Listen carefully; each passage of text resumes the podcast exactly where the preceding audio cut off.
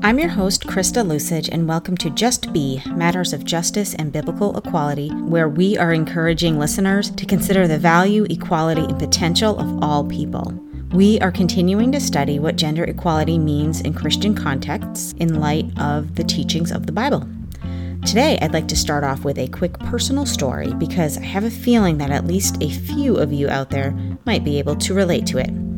About 10 years ago, I met with a pastor friend and let him know how I've enjoyed attending his church.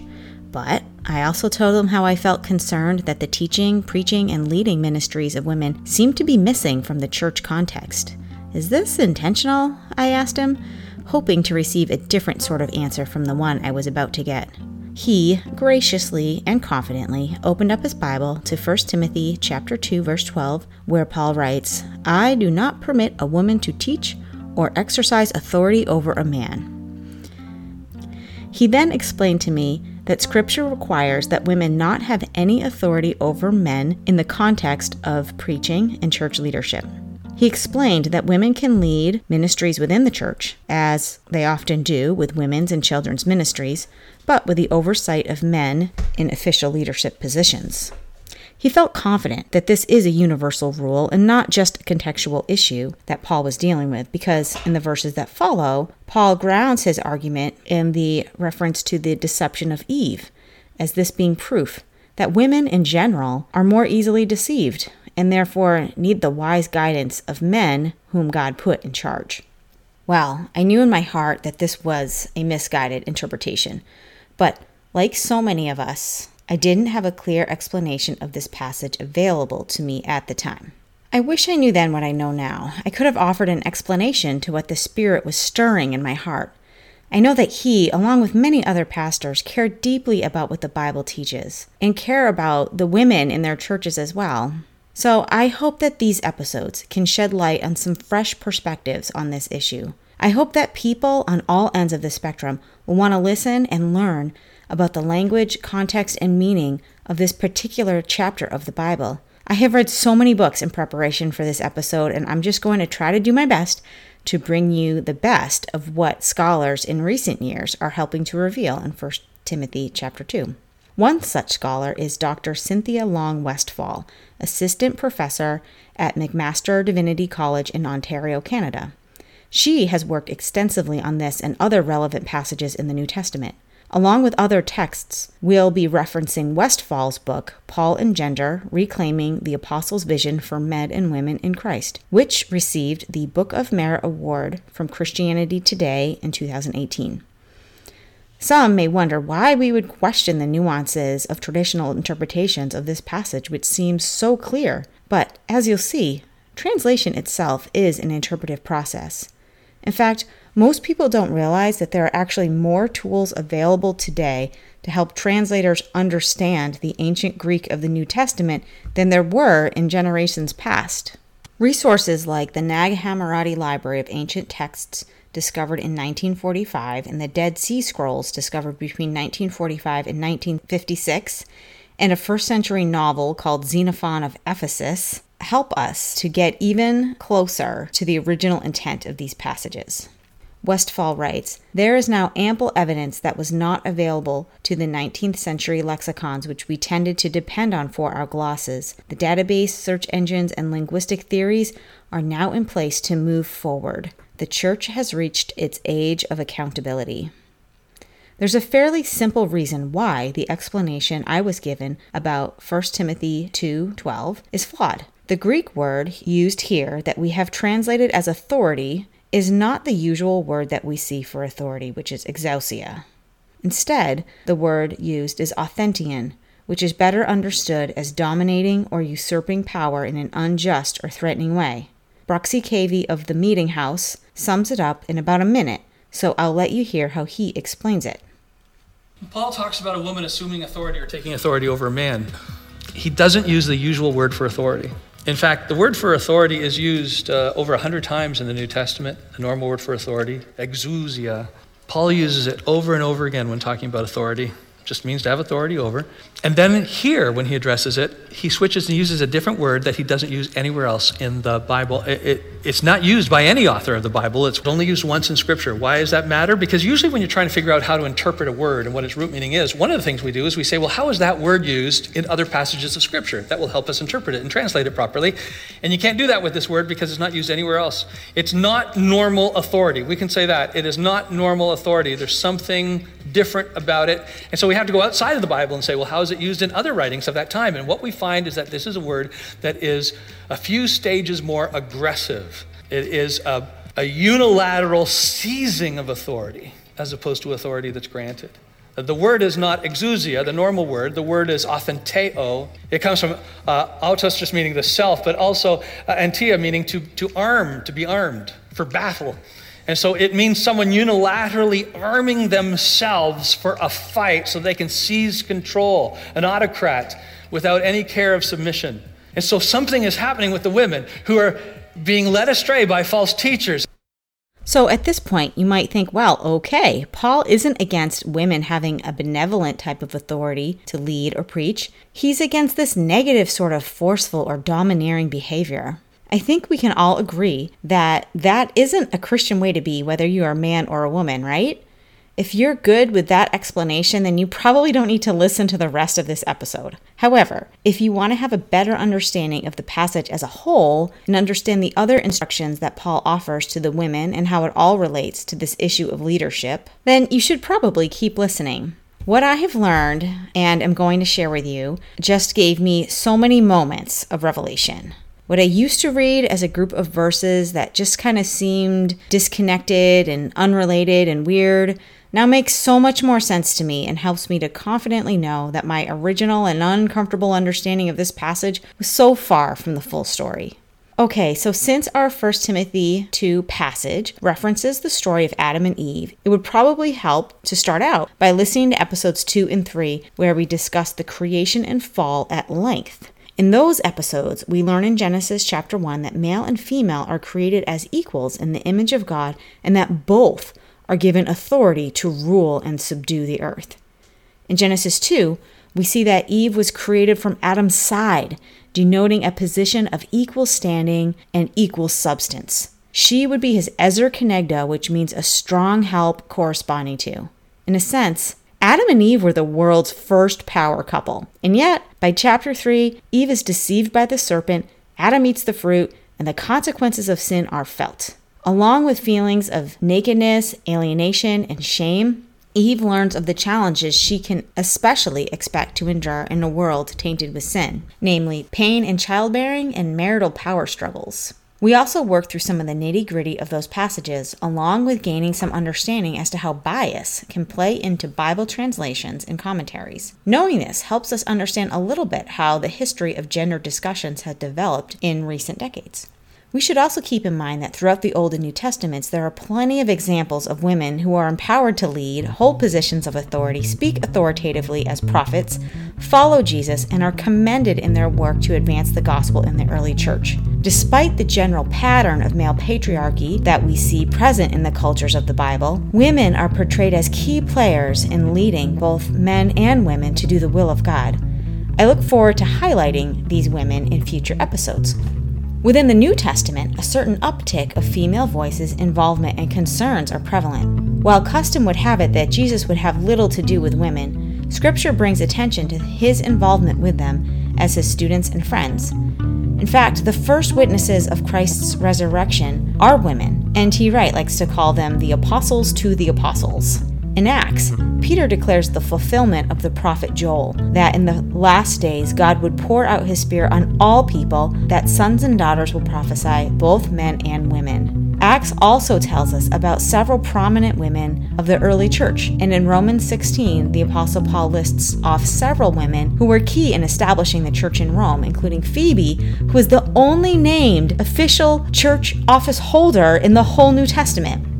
I'm going to read from 1 Timothy chapter 2 verses 9 through 15 in the NIV in a minute, and then we'll go through verse by verse and work toward an understanding of the passage that is both consistent with the rest of the teachings in scripture and with the sociocultural context of the time. I'll also note that there's a heading in many translations that says Instructions on Worship, and this has misguided readers into reading this passage as being relevant specifically for the church setting. When you read chapter 2 on its own, without the heading, it does not make sense to infer that he is speaking specifically about a so called church or worship gathering. Also, to provide some context, we'll know from the opening of the letter that there were problems in Ephesus of false doctrines, myths, and so called endless genealogies, which were, as Paul writes in chapter 1, verses 3 through 7, promoting controversial speculations rather than advancing God's work, which is by faith, and that some had departed from the truth and turned to meaningless talk and desired to become teachers of what they do not know. So, to recap some points so far, we have better linguistic tools available now to help us understand some of these more difficult passages. We have a presence of strong women serving God through various leadership capacities in the Old and New Testaments, and we have some background information available to help us see that there was indeed an issue of false teaching being addressed to the audience of 1 Timothy. So here we are in chapter 2, starting at verse 9. It says, I also want the women to dress modestly with decency and propriety, adorning themselves not with elaborate hairstyles, or gold or pearls, or expensive clothes, but with good deeds, appropriate for women who profess to worship God. A woman should learn in quietness and full submission. do not permit a woman to teach or assume authority over a man. She must be quiet. For Adam was formed first, then Eve, and Adam was not the one deceived. It was the woman who was deceived and became a sinner. But women will be saved through childbearing if they continue in faith, love, and holiness with propriety. Okay, so verses 9 and 10 speak about dress. Paul urges women not to adorn themselves in an ostentatious way with elaborate hairstyles, gold, and pearls, and should dress in a way that is appropriate for women who profess to follow God. It's easy to think that Paul is simply advocating for cultivating a low key sense of style that doesn't flaunt wealth. It's probably that, but it also speaks directly to a specific style involving hair, gold, and pearls. What's the deal, Paul? Are you saying that women should never look nice or wear a little bling? We can't be snazzy? Well, it might seem that way, and I think that making socially responsible and modest fashion choices is a good idea for Christians. However, we can learn that this sort of style with the hair and the gold and the pearls was actually associated with the worship of Artemis. So let's back up and talk about Artemis. We know from Acts 19 that worship to Artemis here in Ephesus bore serious social and economic outcomes for the Ephesians. There actually ended up being a riot there because newly converted Christians disrupted the economy, which centered around the selling of these Artemis silver trinkets. The temple to her, called the Artemisium, was so vast and impressive, it was actually considered to be one of the wonders of the ancient world.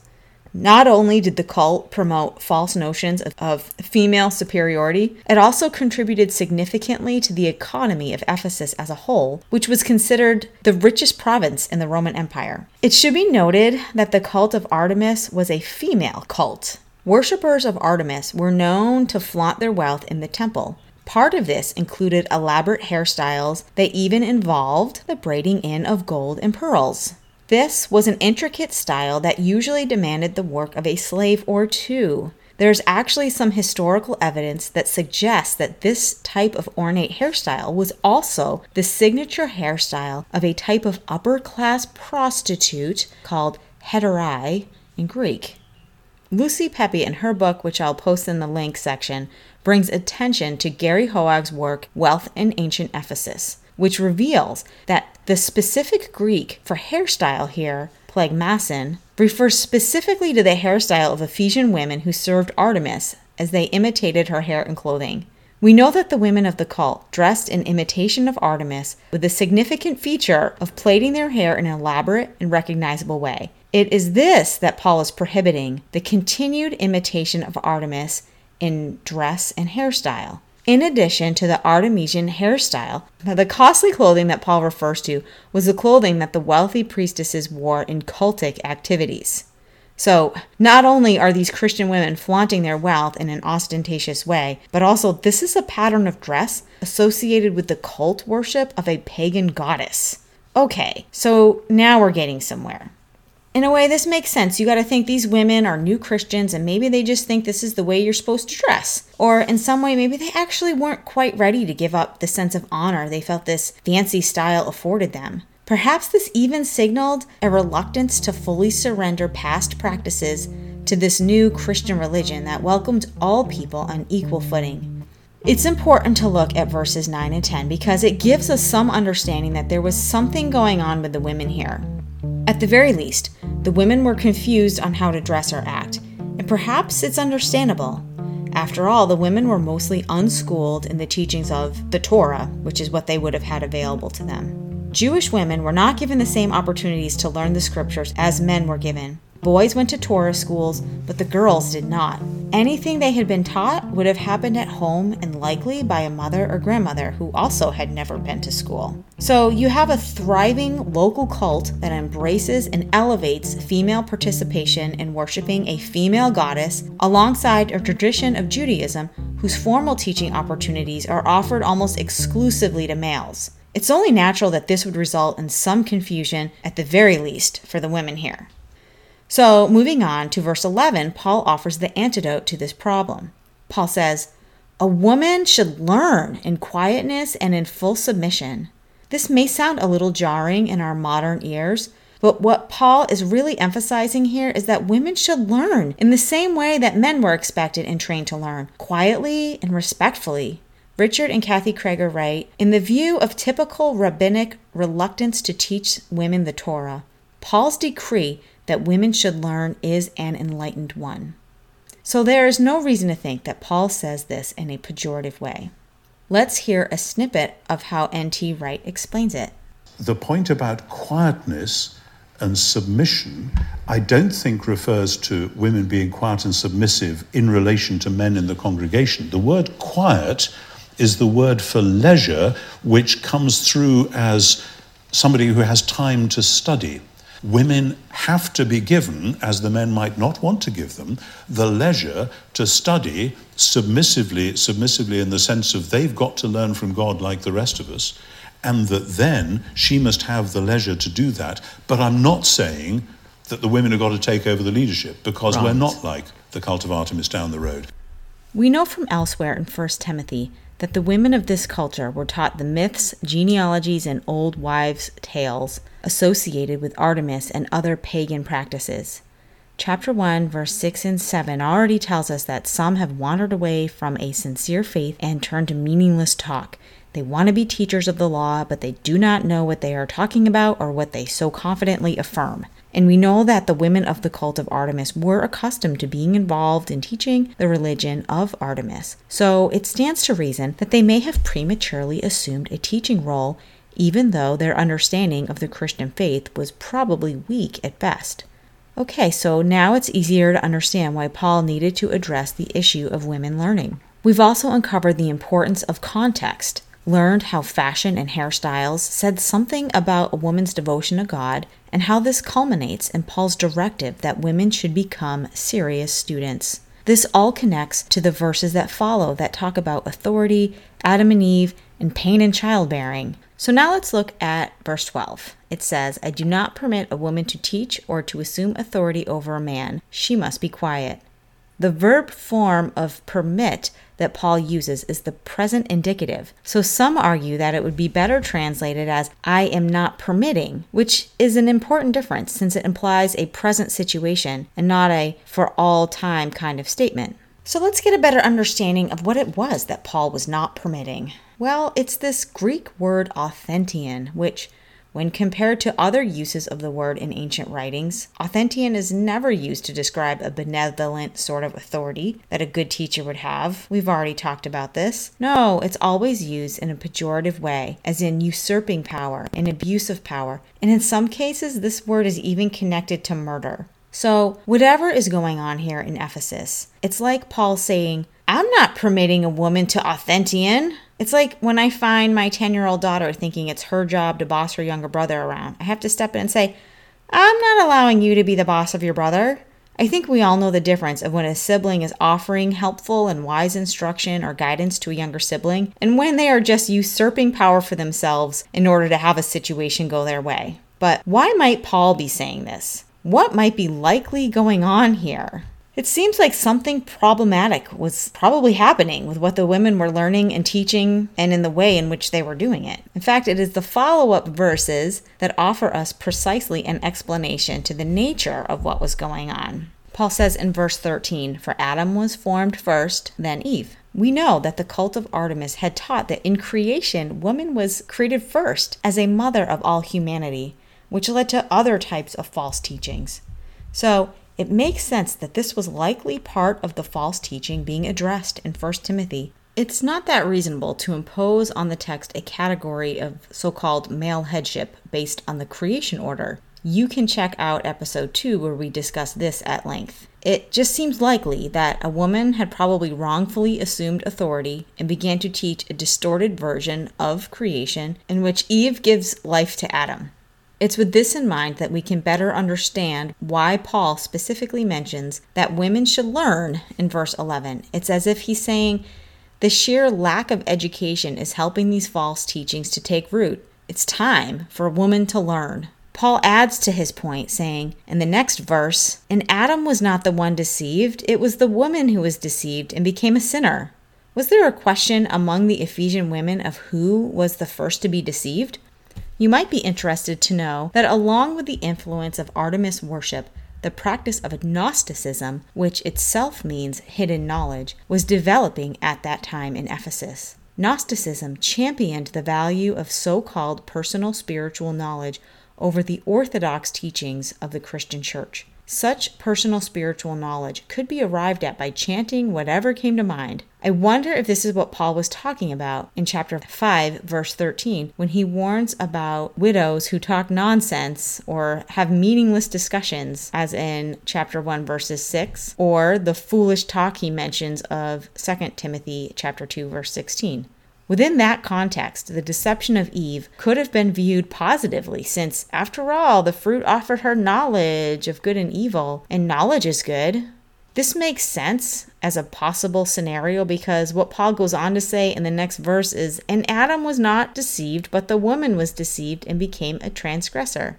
Once again, Paul appears to be correcting a false teaching that women had been propagating. It's quite possible that in the Gnostic tradition that Eve could have been lauded for her fruit-eating mistake, and Paul wanted to correct this wayward creation and fall narrative that itself offered false notions of female superiority. Paul is not suggesting that since Adam was formed first that this places men in positions of authority over women.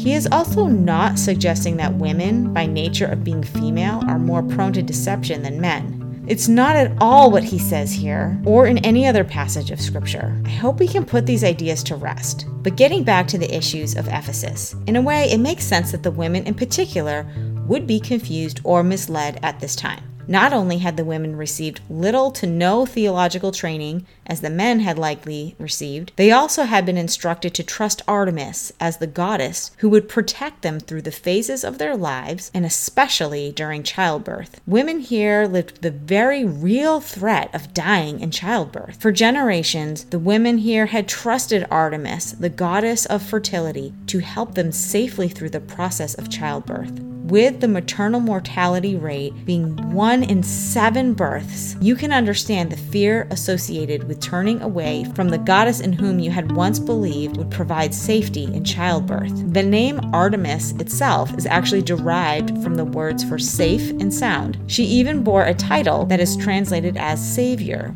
I can understand why it would be difficult for a woman to make this complete paradigm shift away from this lifelong cultural backdrop and completely shed all deference for Artemis. After all, she was a go- goddess of fertility and childbearing, and with midwifery practices being an essential pagan practice, you can understand why it might have been frightening to place your complete faith and trust in the gospel during a difficult labor. And we know that this is likely the context of what Paul is getting at because in the very next verse, he assures women by saying, She will be saved through childbearing if they continue in faith and love and holiness with self control. That's from the ESV. Paul logically addresses the issues on the Ephesian woman's mind how to make the paradigm shift from being an Artemis cult follower to a follower of the gospel. Paul redefines piety in this way It's not about your wealth, your appearance, your power, but it's about your good deeds. It's about taking the time to learn with a humble and sincere heart. It's not about stepping in and fusing false religious understandings with teachings of the gospel.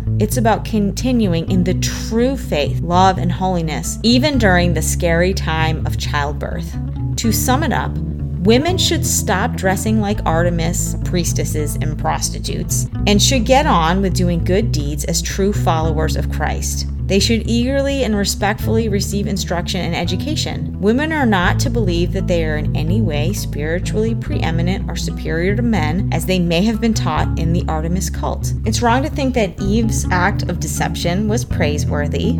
Paul says, Get your story straight. It goes Adam, then Eve, and Eve was deceived. Learn.